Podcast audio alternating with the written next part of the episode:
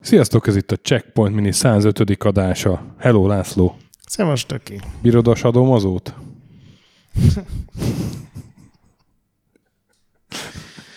Azt hittem a Shadowman the Hedgehoggal fogsz jönni, de... de ez is remek még, volt. Még a Csengetett Milordból tudnék idézni, hogy sötét lelkek, sötét lelkek vándorolnak, vándorolnak. A Shadowmanről fogunk beszélni, ami sötét Ja. lelkek körül bonyolódik. Lassú vagyok így 40 fokban. Ezt nem biztos, hogy felfogtam volna hidegben se, de... Igen, egy uh, Dreamcast-os PC-s Szóval ilyen M64-es. 99-es játék. Még PS1-re is odafért. Így van. Fejlesztője a Acclaim Studios T-Side, kiadója pedig az Acclaim, és ez az Acclaim Studios T-Side, ez igazából Optimus Softwareként alakult meg 88-ban ö, Angliában. És aztán felvásárolta őket a 93-ban az Iguana Entertainment, aztán azt meg az Acclaim, és így lettek az Acclaimnek egy ilyen T-Side stúdiója, mert hogy Stockton on Tees nevű városkában voltak ők. Biztos vagyok benne egyébként, hogy nem így kell kiejteni ezt Valószínűleg a nem. de megtippelni se tudnám, hogy hogyan. Mindegy, két tesó alapította Darren és Jason Falkus, és leginkább a Seymour játékokból lehet ismerős ez a, ez a fejlesztő csapat név. És nagyon-nagyon korán kezdték a programozást. Én nem hallottam róluk egyébként, pedig a Wikipedia azt írja, hogy 500 millió dollár forgalmat csináltak, amit nagyon nehezen tudok Nézd, elképzelni. Én, én se hallottam róluk, de azért így próbáltam így a beavatottak fölényességével Ja. előadni ezt, hogy Szerintem az a Wikipedia bejegyzés lelepleződjünk. hazudik. nem, én sem hallottam róluk. Igen, és akkor a, az Acclaim égisze alatt ők kezdték el fejleszteni a Shadowman-t. Még, Várjál, várjál, mert ugye egyáltalán már az furcsa volt nekem, hogy az Ekrém az ilyen iguánákat vásárolt, meg, uh-huh. meg minden, és aztán kiderült azért, mert ők nyerték el a Mortal Kombatnak, meg az NBA Jamnek ugye a konzolos verzióinak a kiadását. Nem tudom, hogy ezt a Midway miért adta el, vagy miért nem ők csinálták meg, de abból lett ilyen, ilyen értelmetlenül sok pénzük. tehát igaz, nem volt egy jó játékokat kiadó, kiadó főleg a 90-es évek második felében. Igen, de 80-as évek végén sem, csak úgy, úgy pont jól válogattak, hogy mit, mit portoljanak, meg milyen jogokat vegyenek meg. Igen, igen. Japán játékot adtak ki Amerikában, amerikai játékot Tehát Európában. Pénzügyileg sikeresek voltak, de amúgy meg nem. Tehát én ilyenekre emlékszem, hogy, hogy a, a Dragonheart, emlékszel arra a filmre? Uh-huh. A Dennis Ez Quaid volt benne. Igen, És- majdnem Sean Connery-t mondtam, de az egyik Sokkal ilyen... volt a sárkány hangja azért. Azért akkor. azért. És hát lepetéztünk, hogy hogy néz ki az a sárkány, vagy én legalábbis annak idején milyen fantasztikus trükk, trükköket tud már a technika. És ez egy tök, tök sikeres film volt, és ahhoz kapcsolódott egy nagyon rossz Dragonheart játék, és azt is ők adták ki például, és gondolom az ilyen tájének azért hozták a pénzt, hogy Igen, meg náluk volt a Judge Dredd, a Scooby-Doo, Igen, igen, most igen. megnéztem egy ilyen- csomó ilyen Ha. Marvel képregény, tehát még a Blizzardnak a DC játékait, meg még egy csomó ilyen dolgot, hogy ők terjesztettek. Néha csak egy országban, néha csak egy kontinensen, de Mhm. megszedték magukat, és aztán megvásárolták ezt a wrestling jogokat, ez a WWF. uh-huh. Állítólag azok jók voltak, úgyhogy annyi pénzük lett, hogy 94-ben felvásárolták ezt a Valiant Comics nevű céget. És én ma megnéztem, hogy mi ez a Valiant Comics, mert ezekről is csak ugye videójátékok miatt hallottam, és kiderült, hogy ez a Marvelnak a vezérigazgatója akarta felvásárolni a Marvelt, vagy kivásárolni, vagy összevásárolni, Uh-huh. és azt mondták neki, hogy nem, és akkor bosszúból csinált egy saját képregény kiadót, és ő kezdte el a sokkal edgybb, nagyon véresebb, és, és, és komorabb, és kevesebb humor, de annál több brutalizálás jellegű sorozatokat kiadni, és ez működött. Hát ez igazából már egy kicsit korábban elindult szerintem a képregénypiacon a, a Vertigo képregényekkel. Lehet, csak ha... ez a Valiant is ezt az utat követte. ja, igen, tehát, abszolút. Tehát, hogy akkor azt mondom, hogy akkor ez volt a trend, és Ja, a Spawn is szerintem a ez az Spawn is időszak volt. pontosan, Spawn is ez az időszak volt, a, a, nem tudom, a Sandman, ugye az azért az kicsit nívósabb, de az is elég dárkos volt. Igen, meg akkor indult 93-ban a Hellraiser, Igen, igen, igen, igen, szóval úgyhogy ez így ment, ez a... így van Hellraiser. Úgyhogy ezt, ezt az utat követve jelent meg a Shadowman képregény is, ami tehát eredetileg azt, azt így most utána néztem, hogy több, nyilván több Shadowman éra van. Igen, mert az egyiket ugye elindította maga ez a Valiant Comics. Azt csinálta valaki. Aztán felvásárolta őket az Acclaim, általában kirúgtak egy csomó embert, és az a saját slepjüket rakták be, és akkor lett Acclaim Comics. És ők elindították a második Shadowman, meg az összes többi képregényből is teljesen új alkotógárdával, csak a Shadowmannek ez a Garth Ennis jutott, aki pont ugye a Preacher-t, meg a Bizony. meg egy csomó ilyen híresnek nevezett képregényt. És ő, a, hát a Gartenis az, az igen, hogy bedolgozott. A Punisher csinált nagyon a sokáig. Punisher-t, igen, a Hellblazer is volt, van, de nekem van tőle több képregényem is, és rohadt jó ír a csávó. Tehát És az én, én nagyon szeretem, és, és engem most konkrétan ez felkeltett az érdeklődésemet, ez, a, ez a négy részes Shadowman történet, amit ő írt annak idején, tehát ezt majd lehet, hogy megpróbálom beszerezni. Igen, és ez egyébként nem négy részesnek indult, csak kirúgták valamilyen négy rész után, és akkor a következő tíz részt megint egy másik ember írta, és aztán egy harmadik fejezte és be. tök összekuszálódott az egész, mert teljesen eltértek az eredeti koncepciótól. Ugye a Shadowman az, az, ered, az a, ahogy a Gartenis megálmodta, az egy ilyen New Orleans, illetve hát ugye a hajtiból érkező voodoo hiedelem világ, Meg jazz. meg jazz. A jazz sötét Nincsen oldala. jazz. De a jazz sötét Ne oldala. össze, nincsen benne jazz. Improvizálnak, és a háttérben a Igen, vudupapok meg az a, az a James Bond, amiben a cilinderes izé, szerecsenek vannak. Miről beszélsz? Van egy ilyen Roger Moore féle James Bond, ami ott játszódik. A legrosszabb oh. James Bond ever. Ez mondjuk egy nehéz küzdelem, de Szóval igen, tehát hogy, hogy egy ilyen füllet mocsárvidék, és akkor ott, ott van ez a voodoo hiedelemvilág, és ott találkozik az élők földje, a live side, a holtak földjével a, figyelj, dead side-dal. És akkor ezek között át tud járni ez a Shadowman, és nyilván az a feladata, hogy megállítsa a Dead Side-ban készülődő gonosz erőket, meg, meg a, meg akarják szállni a live side-ot. igen.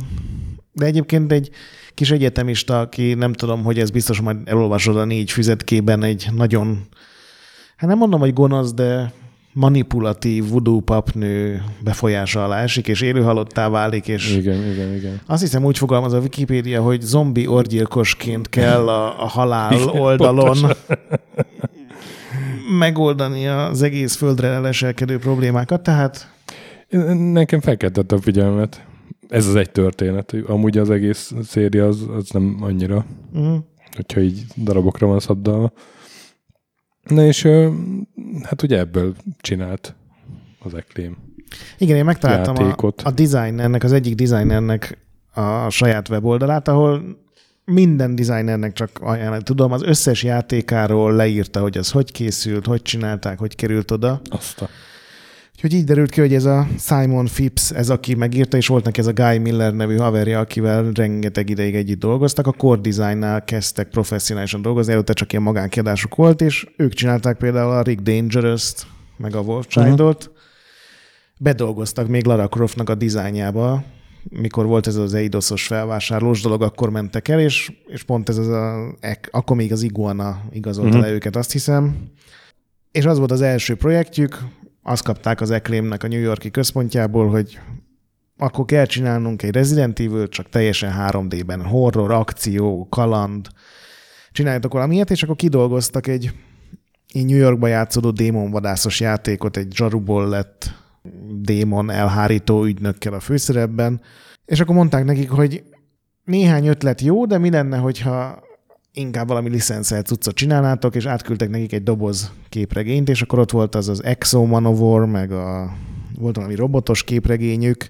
A turok már nem volt benne a kupacon, ugye a turok is ez a mm. ilyen képregényfigura volt, mert azt már a fő iguana lestoppolta ugyanígy, hogy ők is kitaláltak valamit, hogy mit csinálnának, és szóltak valamit, hogy oké, okay, de csináljátok meg valamelyik képregényünk alapján, és nekik megtetszett ez a Shadowman figura, ugye ilyen sötét alak, nem, nem hősies, nem arról szól, hogy, hogy, hogy tényleg így napfényben lobogó köpennyel megmentjük a világot, hanem ez az edgy, vicces, darkos, nyomorult ellenkező főhőssel teli jó dizájnú játék, és gyakorlatilag ebből ezt alakították át, hogy a New Yorki démonvadászból lett egy ilyen New Orleans-i, nem is tudom milyen vadász ez, élőhalott vadász.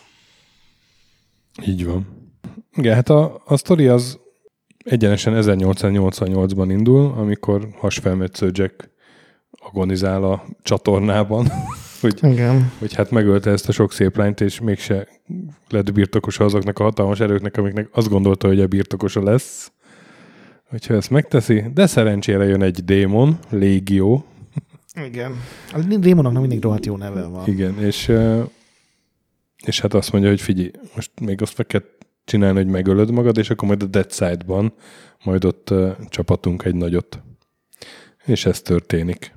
Telnek múlnak az évek, és már akkor egy csapatnak a Dead Side-ban, hogy az, az már, már így veszélyezteti a Live Side-ot, mert ott mindenféle sötét lelkeket, hogyha összegyűjt a, a Hát azt hiszem, hogy ilyen sorozatgyilkosoknak csinál ilyen otthonkát, a, ez az Asylum néven a Ja, igen, igen. Hát egy ilyen szan- hasfelmetszőzsek szanatóriumot, vagy továbbképző. És de hogy azok halott lelkek igazából. Igen, hát ugye a Dead Side-ba kerül mindenki, aki meghal, igen, nincsen pokol, meg mennyország, hanem csak a Dead Side van, és, és ennek a légiónak az a terve, hogy majd a Jack vezetésével annyira kiképzi ezeket a sorozatgyilkosokat, hogy van köztük egy ilyen náciszerű orvos, meg ilyen nagyon buta, hmm. nyúzós sorozatgyilkos, tehát ilyen minden sztereotípia. De ezeket ő össze akarja gyűjteni? Így. Igen, aztán ők lesznek ugye a főbosszok igen, a játékban. Igen, igen, igen. És akkor a mi kis tulajdonosunk, a Netti nevű 17 poligonnyi ellenőrés rendkívül szexírként bemutatott hölgy azt mondja, hogy lenne itt ez a feladat. Mike. Mire azt mondja, hogy ne hív Mike-nak, légy szíves. Shadowman vagyok. Igen. Kicsit azért vicces ebben a komor Igen. környezetben, de aztán így hozzászólik az ember, hogy itt azért vannak vicces kiszólások. Főleg, Meg... amikor be, belefutsz Jauntiba, a koponyafejű cilinderes kígyóba. Igen. Akinek rohadt jó dumái vannak, meg nagyon jó szinkron hangja. Nem tudom, hogy milyen a képregény, de nagyon humoros lett. Tehát szerencsére nem ilyen szponszerű, tudod, hogy tényleg csak az, hogy minél több Igen. koponya legyen egyszerre a képernyőn, meg, meg ömöljen a vér, hanem emellett szerintem ebből a sztoriból tök sokat kihoztak, és még szórakoztató is nagy rész. Nyilván vannak mm. olyan részek, amikor tényleg csak az van, hogy mész egy rohadt nagy pályán, és próbálod kitalálni, hogy merre kéne menni, de szerintem ilyen bőven átlag feletti a, a sztori, meg a tálalás. És igen, tehát ezt akarom mondani, hogy, hogy ami a játéknak szerintem nagy erőssége, és még ma is valamennyire hatásos, az ez a, az atmoszférát, hogy megteremti. Hát a, a grafika az ma már ez a borzalmas szögletes 3D, tehát az... az igen, ez ugye a 3D FX korszak eleje, sajnos, tehát ez a... Sajnos ez, igen. Ha egy-két évvel később csinálják meg, akkor, akkor ma sokkal kevésbé bántaná a szemet. Egyébként még ez zavart legkevésbé, mert de, még azt mondom, hogy bájos is, az irányítás az sokkal igen, rég, igen. régiesebb. Hát, vagy... az, igen, arra utána akartam rátérni, hogy mi az, rátérni, hogy mi az, ami nem tetszett. Ja. De hogy a, tehát az, a zenei aláfestések, a hangok, és főleg a szinkron, az annyira rohadt jó, hogy még ma is teljesen élvezhető. Tehát amilyen, amilyen hangokat találtak ezek. Most így próbáltunk ugye utána nézni, hogy kik ilyen... Fejlesztők telj, maguk. Teljesen név, névtelen emberek, vagy hát van, aki azóta már nyilván azzal foglalkozik, de például a, a Jaunty, a, ez az említett kígyó, hát neki baromi jó hangja van, és a Magic Carpetbe volt grafikus korábban, tehát ilyeneket jegyez róla a wiki, a, az IMDB. Igen, a, a hasfelmetsző Jack az meg ez a Simon nevű designer. Uh-huh. De, de, de hát bar, de neki is tök jó hangja volt, és a, a, a Shadowman-nek is ilyen mély dörmögő hangja, de ami nekem nagyon tetszett, és, és ő viszont egy ilyen játékipari veterán, és, és Mass Effect 3 ő volt a, az ív, és, és még mindenféle szerepei vannak, és iszonyú sok játékban szerepel. Mondom a nevét is, Lenny Minella, ő, a, aki a Nettit, ezt a szexi nőt adja, és hozzárak egy olyan akcentust, amitől nem tudom, olyan zamatot kap az egész, ugye azt mondja, hogy Shadowman. Szerintem megélhetne ebből, olyan jól csinálja. és így is tett. Így is tett.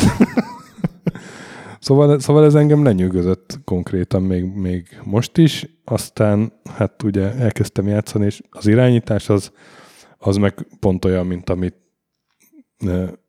konzolról raknak át PC-re. Tehát én, én azt éreztem, hogy ez, ezt egy kontrollerrel kellene irányítani. És igen, de a PC-s verzió nem kezel kontrollert. De a PC, igen, pontosan. Tehát én mindent megpróbáltam, dugdostam azt az Xbox Borzalm. kontrollert. Nem. Ugye az a legfőbb baj, hogy szerintem ekkor már bőven kellett volna, hogy kezelje, de nincsen benne mouse look. Vagy legalábbis én nem tudtam előcsalni, hogy az egérrel tudok kamerát forgatni, hogy ez egy külső nézetes. Én, én nem tudtam játék. csalogatni. Igen, nekem nem, nem működött a, ez az opció. Igen, igen, és, és mert azért, mert nem egyértelmű, így, így mást kell át, ki kell kapcsolni az egyik tengelyt, és csak a másik tengelyt bekapcsolni, és akkor működik. Uh-huh. De, de nagyon rosszul működik akkor is. Tehát max érzékenységre állítod, akkor se fordul olyan gyorsan, mint elvárnád, hiszen uh-huh. konzolos gyökerek, vagy konzolos tehát ezt, ezt gondolom egy konzolra írták meg először, nem? Vagy azért, és utána portolták PC-re. Nem tudom, mert ez még a designer oldalán sincs, sőt, még a, van ez hivatalos guide, és abban is egy interjú, és nem, mert... nem közölnek semmit. Azt mondják, hogy a, a legtöbbet a PS1 verziótól várták, uh-huh. viszont az félkészen, nem félkészen, 95%-os uh-huh. készültségben jelent meg, borzalmasan szaggatott, hiszen nem bírt el az a, nem tudom, 4 megaram van abban, uh-huh. vagy 8, az a, tehát óriási pályák vannak benne. Uh, így játékdizájnilag szerintem az az egyik legnagyobb baja, így nyilván mai modern szemmel néz, hogy egyszerűen túl nagyok a pályák, túl sok olyan van, hogy meg kell húzni egy kapcsolót, és valahol kinyílik egy ajtó, és akkor végig kell menni az egész rohadt pályán, hogy melyik ajtó nyílt 40 ki. óra végig játszani. Ami akkoriban az elég ritka volt. Egy Tomb Raider-t végtolta ilyen egy hétvége alatt. Igen. Sőt, ebben a a guide-ban, az interjúban az a marketing szöveg van, hogy ez egy ilyen 70-80 órás játék, tehát ilyen értelmetlen. Uh-huh. Tehát ez már túlzás, mert ne, nem tudták megtölteni. Ugye arról szólt tulajdonképpen az egész játék, hogy átmész a Dead Side-ra, az egy ilyen amit abból a kevés poligonból ki lehetett hozni, ezt kihozták, ilyen rémes világ, ilyen húsból, meg csontból, meg bőrből levő dolgok vannak, csak hát ezt nyilván nem tudták még olyan nagyon lenyűgözően tálalni. És ilyen teljesen eltérő pályák vannak, és mindig gyűjtögeted az újabb és újabb képességeket, vagy tárgyakat, vagy legyőzöl valakit, és akkor megint át tudsz menni egy új pályára. Vannak köztük a live side-ról is néhány helyszín. Például van egy ilyen londoni, uh-huh. ilyen elhagyatott, mi az Isten, metroállomás például. Igen, igen. És ezek között tudsz menni, és hogyha megszerzel egy képességet, akkor utólag most már azt mondják, mert egy újkori interjút is láttam, hogy tulajdonképpen Metroid-szerű játékot csináltak, mert hogy ugye megszerzel egy képességet valahol, és akkor visszamehetsz akár a legelső pályára, uh-huh. és ott is tudod használni, és föl tudsz menni, és akkor ott van pár új cucc, vagy pár új ellenfél. Ami csak, csak az a baj, hogy mindig a pálya elejéről indulsz, mindig visszarakja az összes ellenfelet a pályára. Tehát egy kicsit így mesterségesen van megnövelve ez a, Igen ez a játékidő, de még itt sem mondanám, hogy, hogy, hogy nagyon zavarna, hogyha tényleg az irányítás be tudtam volna lőni. Most ezt én már megpróbálom otthon. Így, így, így ha mondod ezt a Metroidot, akkor elmondom, hogy, hogy mit találtam egy a Moby games egy user review-ként. Na. Címnek Resident Mario. Nem feltétlenül értek egyet vele, de azt mondja ez a csávó, hogy, hogy hát Resident Evil, mert hogy horror, de hát ennyi erővel mondhatott valami más horrorjátékot is, de hogy, hogy a Super Mario 64-hez hasonlítja, hogy ott így ilyen ronda 3D pályákon csillagokat gyűjtögetsz, aztán mész a következőre, itt meg itt meg uh, lelkeket gyűjtögetsz, és, és, és sztori az kb. ugyanannyi van benne, mint a Super Mario hát 64-ben. Az, az szerintem a, ebben sokkal több sztori van, mert minden pályán. De viszont rohadt egyhangú a sztori, Igen. mert mindig azt mondják, hogy hát akkor menj tovább, arra van a következő Van lélek. még egy gonoszabb szemétláda, igen. igen. igen. Tehát, hogy, hogy ahogy mondod, ezt nem tudták megtölteni tartalommal. Uh, én ezt most ugye én javasoltam, hogy próbáljuk ki, és nem azért, mert én hatalmas rajongó voltam régen, hanem azért, mert mindig így vágyakozva olvasgattam a cikkeket, és valahogy sose tudtam megszerezni. Már nem emlékszem, hogy nem futott a gépemen, vagy nem volt a uh-huh. szoftverbutikomban, ami egy ember volt. Ezt én teszteltem az edbe annak oh. idején, és tetszett nekem. Megnézted, hogy mennyit adtál neki, vagy hogy, hogy, hogy nem, zártad a cikket? Nem néztem meg, nem akartam föltúrni a szekrény, de ilyen, ilyen Egy jó fantazm a gorillás szó biztos akadt itt is. Nem, ezt az edbe írtam oda, nem sütöttem el ilyeneket. Ja. Ez ilyen 80 sokra emlékszem. Úgyhogy azt, azt olvastam még, hogy a PS1 verziót tervezték, hogy már az lesz a fő profit centerük, de mhm. az ugye nagyon rossz kritikákat kapott, ilyen 15-20 frame ment, ami már azt a küszöbet ütötte, ami a 90-es években se volt túl jó. Dreamcaston nagyon jó volt.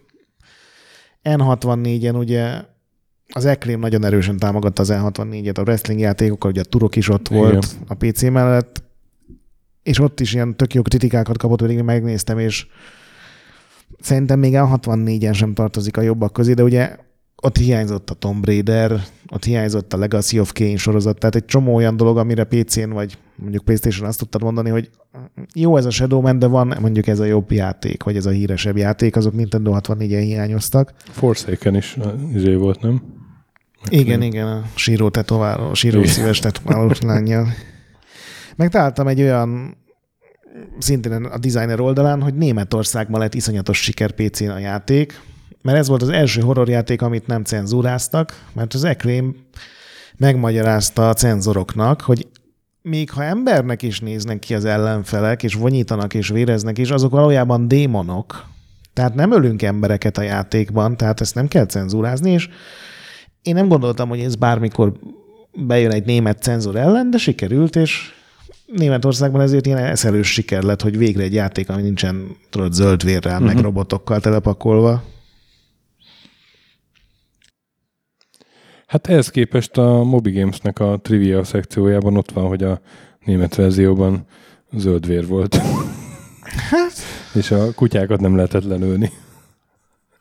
Azt egyébként rengeteg ilyen kutya van bennük, ilyen izé, de nem tudom, hogy akkor ki lehet igazán, mert mondom, a fickó, a, a designer pont ezen, uh-huh. ezzel hát zárja. A, hát a designer mondja, akkor valószínűleg neki van igaza hogy, hogy a PlayStation verzión sokat hmm. buktak, vagy hát sokkal kevesebbet hozott, viszont a PC az váratlanul sikeres lett. És azt láttad, hogy az Edge mennyit adott rá? Nem. 8 pontot. Ó. Oh. Ami azért egy ritkán, ritkán sok tőlük.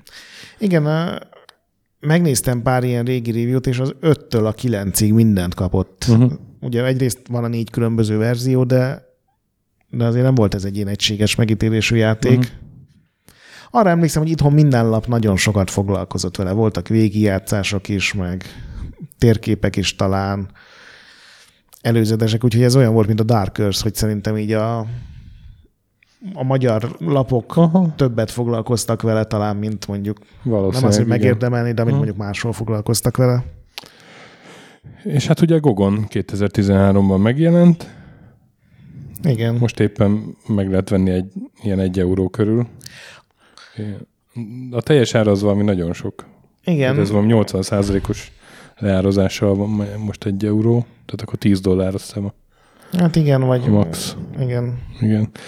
Uh, annyit, a teljes árat nem éri. A teljes árat nem éri meg, de így, de így ha egy ilyen akcióba belefuttok, akkor mégis ki lehet próbálni, mert tényleg a hangulata az baromi jó, és ha, ha meg tudsz barátkozni, vagy meg tudtok barátkozni ezzel a borzalmas irányítással. Egyébként például szerintem sokkal jobban vészelt el grafikailag az éveket, mint a Sogó. Ez igaz, igen. igen. Tehát oké, okay, hogy nem néz ki nagyon jól, de de hangulatos. Nem, tényleg, az irányítás tényleg az irányítás. De irányítás az a sogóban jobb, mint ebben. Tehát... Igen, mert az egy hagyományos igen, igen. egeres. Lehet, lehet hogyha ha így rászánod a az időt, hogy az ilyen régi reflexeket visszahoz, és csak billentyűzetről játszod, akkor, akkor több sikerélményed lesz hosszú távon. Nekem ez volt ma egy órán keresztül, és nem, nem volt a világ legpozitívabb élménye, azt kell, hogy mondjam. És viszont tök dühös voltam, hogy miért nincsen fenn a Gogon a második rész. Ja, igen, mert... És aztán megnéztem, hogy hát akkor Steam-en rakták föl, és, és ott sem, és akkor megnéztem, és basszus, ez csak De csak PS2-re PS2, jött. igen, azért. igen, mert csak PlayStation 2-re Csak én emlékeztem, hogy annól játszottam, de Na. arra már nem, hogy, hogy az PS2 jutott el hozzám. Igen, volt második rész, aztán utána bezárták a stúdiót. Igen, és ez a két designer, ugye, aki ezt is csinálta, meg annó a Rick Dangerous-t, őket a második rész alatt lefejvadászolta az EA, azt nem tudom, látta, de Nem. Ők vezették a Harry Potter játékok fejlesztését. Ó. Az első öt részt ők csinálták. Hát Akkor beleültek a tutiba. Igen, de szerinted a Shadowman láttán, hogy, hogy, hogy jött az ilyenek, hogy e- ezekre a srácokra van szükségünk, így Harry Potter ügyileg. Nekem ez így, így nagyon rejtélyesen hangzik. De mindegy, ez történt, és aztán utána átmentek a Criterionhoz, csináltak egy burnoutot, ugye az utolsót, és aztán amikor a Criterionból elment egy csapatnyi ember, akkor ők is. Úgyhogy most a Three vagy valami ilyesmi nevű cégnél csinálnak pár ilyen furcsa játékot. Megnéztem egyébként ma emulátoron a második részt is. Ebben a, a guide-ban levő interjúban azt ígérik, hogy csinálunk második részt, de teljesen más játékstílushoz fog tartozni, mint az első rész. Ehhez képest a második rész pontosan ugyanolyan játék, mint az első, csak kicsit talán kevesebb idő volt a sztorit megírni. Ugye a két fő designer az elment a fejlesztés közepén, úgyhogy ez nincsen annyira összerakva, cserébe viszont sokkal jobban néz ki, mert már ugye PS 2-re készült, az egyet pedig még ilyen 64 meg PS1 jel a, tehát azoknak a technikai megkötésekkel csinálták. Hát akkor ezekkel a feltételekkel játszatok a Shadowman-nel. Shadowmannal. Ja, nem lettem Shadowman rajongó, most sem, de nem, nem bántam meg, azért kipróbáltam. Majd megnézem ezt az egeres bizniszt, majd megbeszéljük adás után, hogy mit kell átállítani. Jó van. Na, legközelebb jövünk vendéges adással, aztán még egy minivel, és így tovább. Valószínűleg. Igen. És a nagy pixel továbbra is gyönyörű. A retrendet olvassatok, többit tudjátok. Sziasztok! Sziasztok!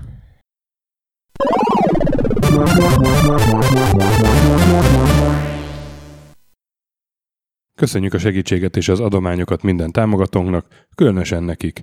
Pumukli, Andris 1 2 3 4 5 6, Bastiano, Coimbra de la Colonia Iaz Védó, Conscript, Kis András, Dester, Sir Archibald Réten, Joda, Kínai, Gatz, Hanan, Zsó, Takkerbá, Flanker, Bob, Dancy Sweet Chickens, Gabez Mekkolis, Daev, Hardi, Nobit, Sogi, Siz, CVD, Gáspár Zsolt, Tibiur, Titus, Bert, Kopescu, Krisz, Ferenc, Colorblind, Szaszamester, Hollósi Dániel, Balázs, Zobor, Csiki, Suvap, Kertész Péter, Richard V, Szati, Nagyi, Zsozsa, Melkor 78, Nyau, Snake Hips Boy, Vitéz Miklós, Huszti András, Vault 51 Gamer Bar, Kviha, Vidra, Jaga, Mazi, Kongfan, Tryman, Rusk, Inzerkőn Egyesült a videójátékos kultúráért, Maz, Mr. Corley, Joff, Nagy Gyula, Gergely B., Sakali, Norbradar,